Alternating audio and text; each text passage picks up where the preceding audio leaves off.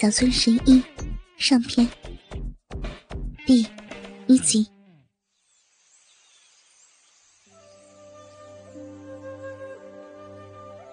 春水村是一座与世隔绝的小村子，三面环山，小河横过，气候宜人。如在以前，必定是一个世外桃源。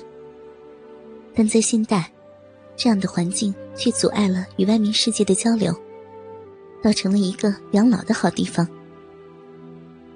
由于地处沿海区域，靠近城市，所以日子还算过得去。家家户户都能吃饱穿暖，除了娱乐条件差点就没有什么过不去的。与大城市相比，也没有什么可挑剔的。这个小村的人们挺知足的，而且这里有别的地方没有的，那就是一个名医。提起春水村的杜神医，左右村庄的人无人不知。杜神医名叫杜明，今年才三十岁，却已经是一个医术精湛的中医，这只能说是天才。严冬的清晨，空气冷冽，天还没有放亮，杜家的院子已经醒了过来，一个苗条的身影正俯身扫雪，她就是杜明的大姐。远近闻名的大美女杜月，可惜自古红颜多薄命。本来定了一门亲事，可还没等她过门，男人就已经去世。在这个封闭的村子，人们的封建思想仍是根深蒂固。可福命是女人的大忌，这样的女人就是天仙也没有人敢要。所以她已经三十一岁。仍是没有嫁出去。一个矮壮的年轻人推开门，到了院子里，睡眼朦胧，一边打着哈欠，一边向院子西角的厕所走去。忽然看到了院子里的杜月，抱怨道：“啊，大姐，你醒的也太早了吧？”他就是杜明了。他长得并不是十分英俊，粗眉大眼。体格健壮，只是个子不高，在这个以高为荣的时代，也算是一种缺陷了。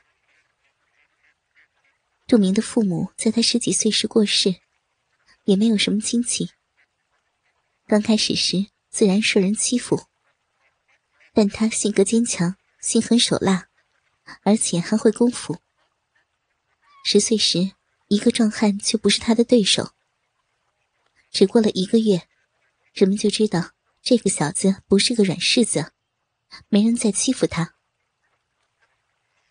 他二十岁时就开始给人看病，但没有人上门，这是自然的事儿。看病可是生死攸关的大事儿，容不得一点差错。能不冒险，谁也不愿拿自己的性命冒险。碰巧。村里唯一一个老赤脚医生去世，就只有他一个医生，只好硬着头皮让他医。没想到，他的医术极为高明，什么病到了他手里，都是手到病除。以前如果发烧感冒，都要吃很多天的药，可能还好不利索。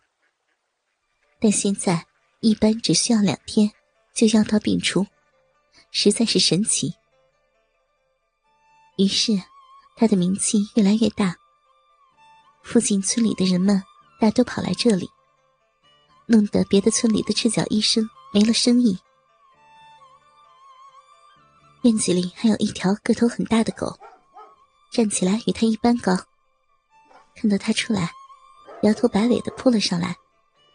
他摸了摸狗的头：“大黑，快去跟姐姐玩吧。”大黑很通人性，舔了舔杜明的手，回到了杜月的跟前。杜月停下来，雪白的小脸透着红晕，有些晶莹剔透的感觉。他擦了擦额角的汗。不早了，如果有人来看病，看到院子里的雪还没扫，会笑话咱们的。杜明一边往厕所走，一边哼了一声：“哼。”他们要笑话，就让他们笑话好了，管那么多干嘛？你呀，就是太要强了。杜月笑了笑，弯下腰继续扫雪，嘴前热气翻涌，光洁雪白的脸像上了一层胭脂，红扑扑的，很是诱人。杜明从厕所走出来，人已经完全清醒，走到杜月跟前，看着他弯腰扫雪，也不帮忙，眼睛只是扫着他微微颤动的胸脯与被裤子。紧绷住的屁股，杜月早有所觉。本来红扑扑的脸越来越红，终于不堪，他直起腰，嗔怒的对杜明说：“你个小坏蛋，我哪看呢？”杜明不说话，只是嘻嘻的笑。杜月对他的无赖也没有办法，还好雪已经扫的差不多。他转身把木锹放起来，向屋里走。小院儿像一个四合院，东间是诊疗室，里面还有模有样。一张大床，还有一个布帘，供检查之用，还有一些工具与药。因为他中西接通，所以里面西药与中药都有。西间两个屋，一个是放些杂物。另一个是厨房。北间最大，分为三小屋，东西各一间卧室。东面是杜明的，中间是客厅。杜明刚想跟进去，大黑忽然开始呜呜的叫，这表示有人要来。